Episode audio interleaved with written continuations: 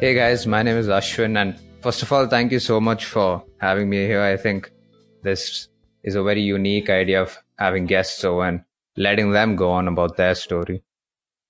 Uh, like you guys know, I'm here to talk about my experience and what I went through with mental health issues.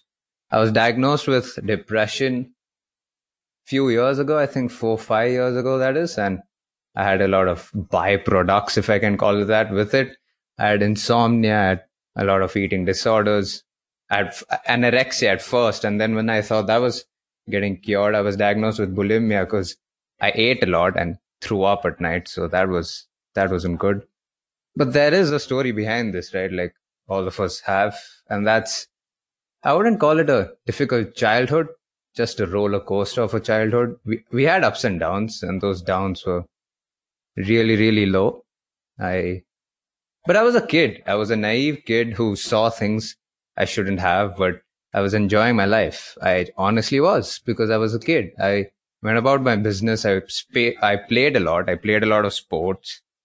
I had fun. I had friends over. I went to my friend's house, except when I was at home with my brother, my mom and dad, things weren't the greatest. And that's, that's the problem, right? But again, I didn't think about it a lot. Life went on and puberty hit hit me. Surprise, surprise. So, in the last five years, I think maybe six years, I've been in a relationship for five of them with three different girls, one, two for six months each and one for three years. And that made up my, oh, four years, that is, sorry, four years. And, uh, but in that three year relationship, particularly, there were a few triggers that had brought a flashback in my memory. I'm not blaming the relationship as such, just that there were a lot of things that happened during the course of the relationship. My fault. It, no fault, but no blame games, but things happened and uh, I had triggers. And that's when I realized that there are a lot of things in my mind that I'm not thinking about and then just pushing it aside. And all of that, all of those memories when I was a kid hit me because I could relate to what was actually going on in my relationship. And that's when, so it's funny because I wanted to be a cricketer. I used to go to the gym. I was first a slob, fat man. And then I started working out, wanted to be fit for the game, of course, to play cricket. I don't know how many have heard the sport cricket, but it's pretty famous in India, or even around the world for that matter. But, and then these things happened, right? The trigger happened in the relationship and then it was all downhill from there. I didn't know what I was going through, so I connected to my school student council. I was still in school at that time. And we spoke, we spoke for quite a lot, three, four months. She was very sweet because she's a student counselor of a school and she had no, she didn't have to talk to me over the phone, but she did, which was great. She's an amazing human being. So and she said that I may have depression. She cannot diagnose me, of course. She's just a student counselor. So she told me to look out for help and go get help, which I didn't. Because in India, there's this problem where a lot of older generations aren't really open up, open about mental health and its existence. But I fortunately had good parents, open minded parents, so to say one of them understood, another one took some time, but I got help. And that's when I was diagnosed with all of this. The problem was I was still in a relationship. The same relationship it went on for three years. And I didn't realize how toxic I was going to get. So here's the deal. I told her to, so we decided that we should break off, except we didn't. And that's a lot of that's my fault and uh, I was so toxic. I didn't think I could get that toxic, but I was unconsciously so toxic. I don't think I was abusive, but I was in that gray area and oh god, she she she accepted my apology now, few years later. But oh lord, the things that I did, even to a friend because I cut out my friends. I cut out a lot of my friends. Even the relationship I was in, I became very distant. I was just a very toxic human being. And that's also because it's not an excuse. Of course, it's not an excuse, but that's also because I was mentally so down because the only thing I would hope for before sleeping, and this is the only line of hope I had. I didn't believe in hope. I didn't care about hope. But that small 1% of hope that I had was if I sleep tonight, I don't want to wake up tomorrow morning. I don't want to tomorrow. I don't want to open my eyes. But I kept opening my eyes because I kept waking up and that was dark. I remember days when I wouldn't eat food. I was just on the bed. I missed a lot of school for three, four months. I was just on the bed. I also had a back injury, but that was because of playing a lot of sport. But they were dark days. This is funny. I didn't know I had f- eating disorder. So I was a lot into fitness, right? So I wanted to make sure my weight was maintained and all that. But after depression, I was after I was diagnosed, I stopped playing cricket with an excuse of studying. That didn't happen. I just stopped playing cricket because I completely hated the sport, a sport that I adored. I just started despising it and then working out. I love working out for the sport, but I stopped that too. I started eating a lot or eating absolutely nothing. But so this is what happened. I didn't know I was diagnosed. I didn't know I had an eating disorder, but this is how I found out and this is how I got diagnosed with it. My weight was around 65 for a 18 year old kid, which was okay. I was so conscious about my weight all the time, about my body because I was fat and now I was leaning down and all of my friends and family kept telling me that I look different, that I look great, which always played in my mind. And I always wanted that praise. I was almost addicted to that praise. So, so conscious about my weight that I was 65. And then a few months later, when I was diagnosed with depression and insomnia, a few months later, I went to the doctor because I got sick. I had a fever. And before, like the normal procedure goes, before I got on to the weighing machine because they check your weight. I was praying in my mind that I was around 66, 67. This is more than what I was before. So I was expecting more than what I was before. 66, 67. And then when I stepped onto the weighing machine, I was 51. 51. That's almost 14 kgs less than what I was before. And that shocked me. And I didn't know how to comprehend. So what I thought was, this must be completely wrong. I can't be this thin and the weighing machine has a problem. So I thought I'd go back home and check. I went back home, stepped onto my weighing machine. I was 52. Oh, and that just broke me. I knew something was off. Was something is a understatement. I knew a lot of things were off. That's when I went to the therapist to my weekend sessions that I had, told her this, told her my eating habits and told her my everyday schedule and she realized that I don't eat. And then I realized that I don't eat at all. There were days, there were three, four days that went by with two, three meals in total. So that was the problem. And so I don't want to get into a lot to the sobbing story, but I want to talk about what changed. And so the relationship ended, thank God for her. And I was getting into university that year three, four months before the university hit, I started working out again. I didn't completely feel like home. I didn't completely feel like it, but I realized that I didn't work out to get praise. I didn't work out to look better or look the way others do. I didn't work out to meet society's expectations. I worked out because I absolutely loved working out. I loved going to the gym, not to show off, not to lift weights, not to run around, but because it felt like home. It felt like my own space. I felt like myself. It's almost therapeutic, if I can put it that way. I didn't play cricket to become a cricketer. I played cricket because I loved the sport. Because that sport gave me something in life I don't think anyone could have.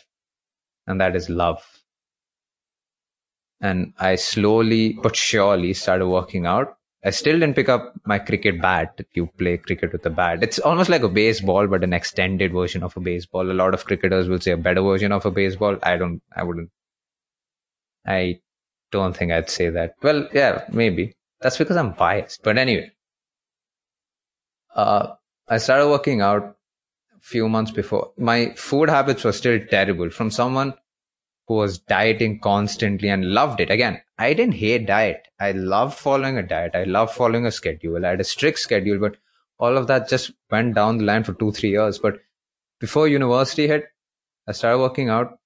I've said this a million times now. I'm sorry. And then I started the, and so my university is in a different college. So the, I realized that this will be a great time to make a change. I don't have to stay at home. I can move into another city. I'm responsible for myself. I have to take care of myself, which means a lot of what will happen around me is my fault. I always play the victim card for some reason. I always blamed it on my childhood, blamed it on people, but this was a time where if something happened, it was on me because I was responsible for myself. So I got into the university and it was great. I didn't think I could have a better time. Like I had the best time ever. I started working out again. I emphasize on working out not because to not to tell you that I work out. I don't even think it's noticeable, but I emphasize on it because it's like reading for some. I love to read. I love to write. I want to be a journalist. I also have a podcast of my own. That's a plug, by the way. And, but I emphasize on working out because that's always a constant, right? I'm always there. It's my home. It's my space. I put on my headphones and I don't care about the outside world because it's my time and I have the best time. So from hating it to starting to love it was the change. And then university, which was a bigger change. I think that university was the biggest catalyst to to have a positive mind, the positive mind that I have now at least it's a little optimistic than what I was before.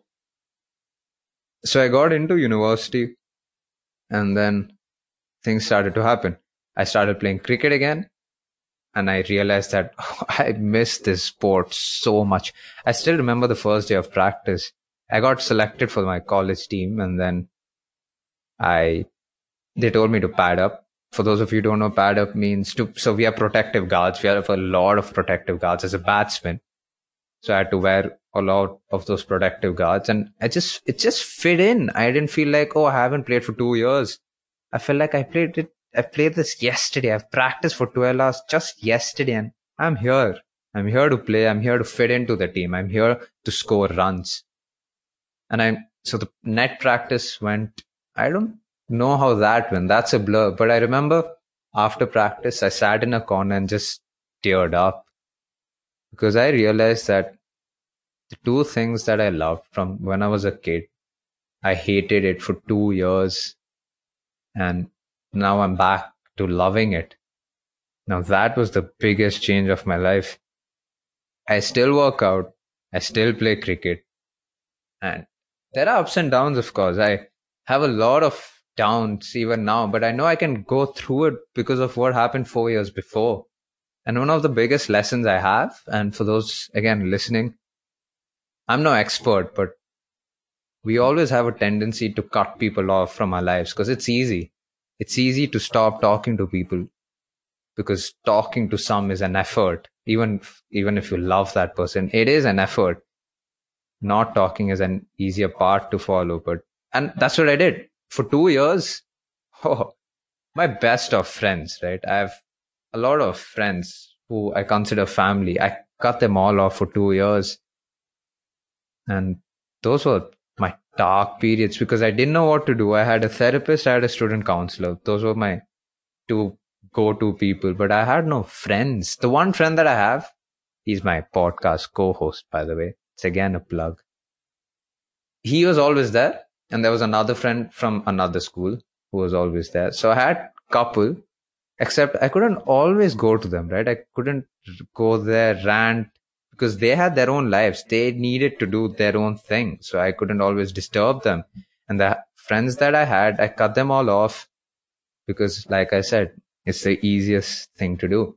But once I started recovering, once I started going through the process, and before I finished this, a lot of people have a tough time going through the process, going through listening to what the therapist says, listening to what the psych- psycho- psychologist says. And it is tough. I didn't do what they told me to do for a year. because I just thought I don't care anymore. I just want to end this. I don't care about life. I don't care about living. I don't care about getting better. I just care about not being in pain. And the easiest way to not be in pain, like I said, we always take the easiest path, is to die. And that's all I had in mind. But I started trying a few things for the sake of people around me. I realized I was very toxic, and a lot of people around me, even the people I was in touch with, or even my family for that matter, disliked me a lot more than I thought they would. And that's when I realized I am alive. Might as well try a few things before I end it. And I have tried ending it. I'm going to say this on record. I have tried a couple of times for some reason. God doesn't want me there yet, but thankfully, at least now in the stage where I am, I'd say thankfully, but I have tried. And then I went with the process of what the therapist told me. And I sort of got better. The student counselor helped a lot. She's still in touch for six years. I've pa- I passed school three years ago, and we are still in touch. And uh, so the fact that I was doing all those things those therapists told me was okay, was one small factor. One of the biggest factors that played into my life was, again, gym, university, cricket, blah, blah, blah, but was getting in touch with my friends again, with the memories I had again, with all those guys I spent so much time with, the, all those guys I went out with, had a laugh with, ate whatever crap I could on a particular day, every time they made me jealous while eating an ice cream because I couldn't. I met those guys again. We and they, they they didn't even make me feel like I was gone for two years. They just again it was like cricket, like a con- conversation that was left yesterday. But oh, you're you're here again, and that's what I felt like. I'm so so thankful that I have these friends, and I thank them almost every day. At least I try to. It pisses them off, of course, but I don't care. I need to thank them because without them, I wouldn't be here. Especially those two guys, the one, my co host, and the other one from my school. Without them, the journey would have been tough. But like I said, I still have lows, I still have down times, I'm still toxic, but it's a process and I learned to live with the process. I know I've gone through it. I know I had the darkest of times, I know that I've tried to kill myself. I know I've tried to jump off a building, but I'm nowhere near, I'm not that low anymore. And that's great. I love the fact that I can come on to this show and think of all this in hindsight. Because if you told me two years ago that you'll be here two years later, I wouldn't believe it. I wouldn't, hell no, because there was no recovery at that time. It was just surviving. And now I am recovering. And now I think it's it's going better. It's getting great. But there was another tale, one small tale. I'm sorry, but an, another tale. The last relationship I was in, I realized that even though I was recovering, I was not there yet.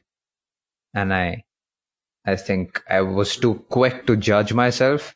And I thought, oh, great, I'm recovering. I'm happy. I'm great. I can be in a relationship. I can take care of someone else. They can take care of me. I'm the perfect man. That didn't turn out very well because, like I said, it lasted for six months, but it was hell again. And no blame games, but I was tough. I was really tough to handle because I think I relapsed during the course of the relationship. So I figured that, oh, wait, I still need to take time for myself. I still need to recover. I still need to work on myself. And I know a lot of people have suffered during this lockdown because of coronavirus and quarantine and whatever. A lot of people have suffered. A lot of people have lost their lives. It's devastating what's happening to the world. But if I can find one silver lining is that it's helped me a lot. It's helped me quite a bit. Taking time off from the world, even before so now i have online classes but before that came about. I took time for myself. I realized that like i said in the beginning for the past five six years i've been in a relationship for four. So i realized i haven't really had time for myself. So this is what i did during the course. I've also realized that being in a relationship is not what i want to look for because that's where i found my happiness. And that's a mistake that I always made. I don't need to find happiness with someone else. That's a privilege. That's an added source of joy in your life. Being happy should come from within. I don't want to sound philosophical or anything, but that's what I learned. That's what I learned for myself that I haven't been happy living by myself. I still haven't. I'm, I still am not. But that's something I'm working towards. I'm working towards being happy by myself. I'm working towards being proud with how I look, with how I speak, with how not being complacent, but being happy with how I am in general. Because that's one very, very important aspect of anyone's life to just be happy with yourself and that's my story. Well, thank you so much for coming on to Silent Journeys and being willing to be vulnerable and share your story. Thank you so much for inviting me. I didn't think I could do this, but thank you for making me break that barrier. So, thank you.